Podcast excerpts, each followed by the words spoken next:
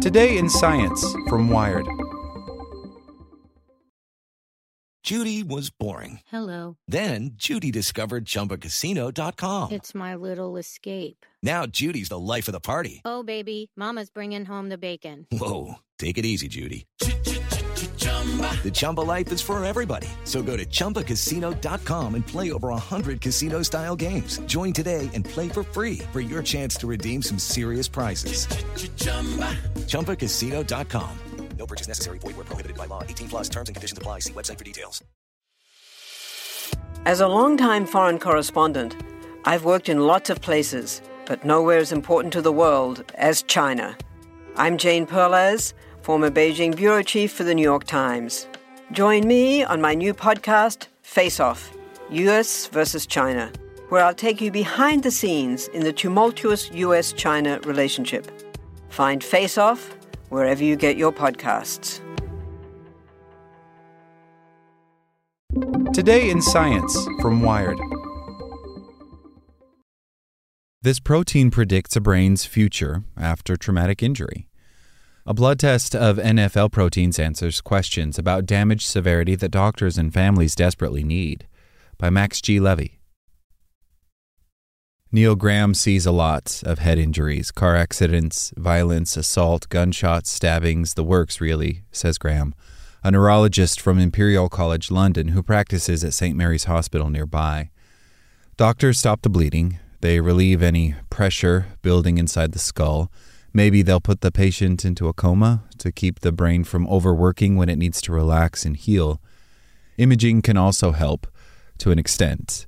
CT scans or MRIs pinpoint bruising or specks of hemorrhage in gray matter, the brain's outer layer where neurons do most of their processing. But a clean scan isn't a clean bill of health. Trauma to axons, uh, neurons' root like fibers that extend toward other neurons, often appears only in the deeper white matter, sometimes eluding simple scans. Axonal damage is a big deal. Cognition and motor function tank when neurons can't exchange messages. And when white matter absorbs a blow, the fallout not only can linger, it can worsen, causing severe problems for thinking or movement. But doctors don't always know about that damage. It's then hard to give survivors assurances about the future. The families and the patients are asking us early on, well, what's it going to look like in six months or a year? When can I get back to work? Says David Sharp, a professor of neurology at Imperial College London, who also practices at St. Mary's. Sharp and Graham think they can find the answer in proteins or biomarkers carried in a person's blood. They teamed up with trauma experts across Europe for a study that followed nearly 200 patients with head injuries for one year. The researchers pored over brain scans, plasma analyses, and white matter fluid samples, tracking how five biomarkers correlate with an injury's severity and the person's recovery. In results published in September in Science Translational Medicine, they focused on one protein in particular, neurofilament light, or NFL. NFL levels can rise for weeks after an injury and can stay high a year later. Plasma NFL won't tell you where axonal damage is, but it's an easier way of measuring damage and tracking it long term compared to advanced MRI techniques. Brain injury, you think of it as a single event. Someone has an injury and that's it. They recover or they don't, says Richard Sylvester, a neurologist at London's National Hospital for Neurology, who was not involved in the study. But we know that there's an ongoing process. Biomarkers are valuable indicators because they help doctors focus on pathology rather than symptoms. Symptoms can be vague based on the patient's subjective experience. They tell you what effect some injury has caused, not what the injury actually is. Biomarkers, however, can be like molecular receipts that point to particular processes, such as axons shearing apart. When a patient presents with an ambiguous symptom like chest pain, for example, cardiologists can test for biomarkers like troponins and use that information to differentiate between a heart attack or something less severe like gas or a pulled muscle. You drill down, you get a specific pathological diagnosis, says Graham.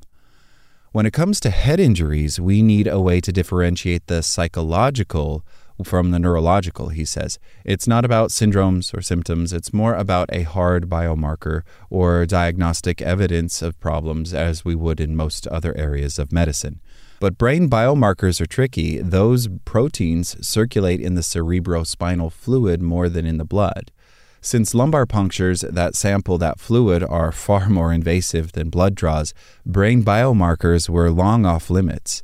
That's begun to change. Biosensing instruments have become more sensitive and can now catch the tiny fraction of neural proteins that leak into the blood. In healthy brains, neurofilament light is a long, thin protein. Its chain of peptides link up with others end to end, like structural nunchucks that span the length of axons.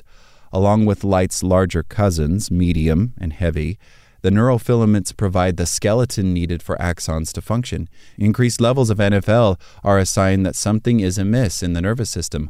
High levels of NFL have been linked to dementia and multiple sclerosis. In multiple sclerosis, where damaged axons cause nervous system communication to break down, the NFL level in spinal fluid is sometimes the only clinical gauge of how active the disease is and how severe it may become. Past studies have fueled hopes that NFL is a good proxy for axonal damage, but neurologists haven't had the long term patient data necessary to deduce the extent of damage from head trauma based on NFL levels.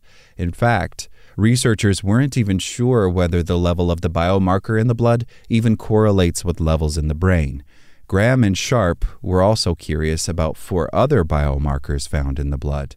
There was Tau, another neuronal skeletal protein linked to Alzheimer's, UCHL1, an enzyme, and S100B and GFAP, two proteins found in the brain's glial cells, not neurons.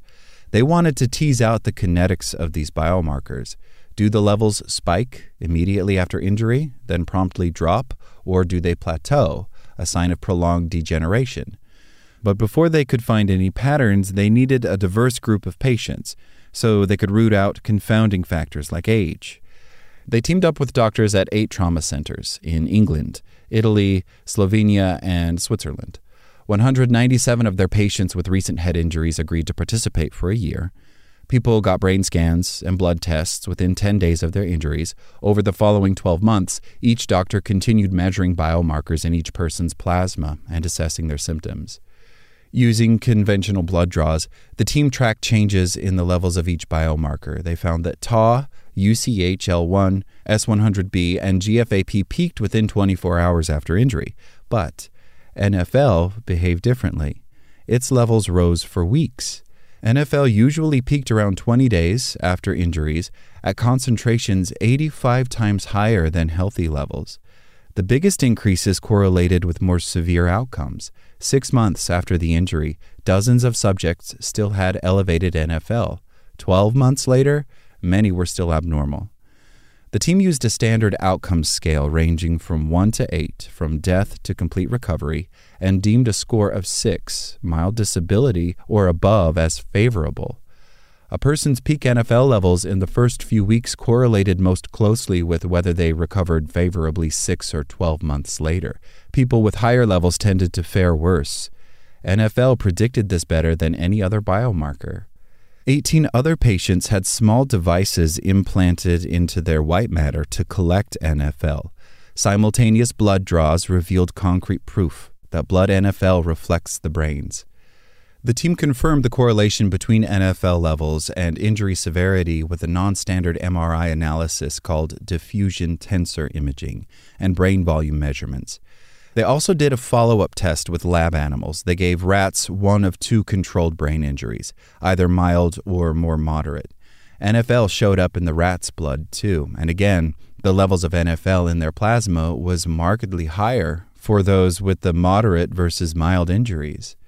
We're now trying to pull this into clinical practice, says Sharp, really to change the way that we're managing our patients on the ground. During the study period, Graham recalls one man showed up at St. Mary's after falling off his bicycle. Though he had worn a helmet, the man blacked out once his head struck the ground. And later, he couldn't shake an odd feeling of confusion known as post traumatic amnesia. His CT and the MRI looked fine. The man was discharged. But Graham's team was dubious. Suspecting hidden damage, Graham recruited this man to the study. Blood tests revealed details missing from brain imaging. The man's NFL levels were way up, an indicator of significant axonal damage. In the future, the study authors believe NFL levels could help doctors make treatment decisions. If a doctor knows that their patient has axonal damage, they can adjust the therapy accordingly. For instance, if a patient has high NFL levels, Graham says they become particularly good candidates for experimental anti inflammatory treatments to ward off more cell death. Following NFL, not just as a one off measurement, would also help a doctor gauge how well the treatment works. NFL is really very promising, says Ina Wanner, a neuroscientist at UCLA's Brain Injury Research Center, who is not part of the European team but studies the biomarker. Brain biomarkers have always faced a detection challenge. Wanner says that this underscores why showing such a large, lasting increase in NFL is so important. It means that the protein isn't just relevant, it's also measurable. The technology is evolving, says Pashtun Shahim, a physician at the National Institutes of Health who studies neurobiomarkers for rehab medicine. We're a long way from detecting small amounts of NFL via point of care devices like glucose monitors, he says, but he expects an increasing number of hospitals to add neural proteins to routine panels in head injuries. Sylvester's hospital has an instrument that's sensitive enough to measure NFL, and he's eager to use the biomarker more in his practice. We're still not 100% sure how to use it, he says, though he says this study was eye opening. It starts getting interesting when you can actually say what's going on in the brain and correlate that very closely with the clinical experience. In Graham's practice, his experience with the patient with the biking injury reinforced what he suspected about the power of biomarkers. The man began seeing a neuropsychologist whose job is to help with the anxiety that accompanies post traumatic amnesia and to provide cognitive rehab to help people regain memory. By the sixth month assessment mark, the man had made a full recovery. When the man's NFL results later confirmed that he'd suffered axonal damage that didn't show up on early brain scans, Graham was impressed by NFL's potential. What pleases him now is thinking that the days of resorting to hunches may be numbered. Like what you learned? Subscribe everywhere you listen to podcasts and get more science news at wired.com/science. With the Lucky Land slots, you can get lucky just about anywhere.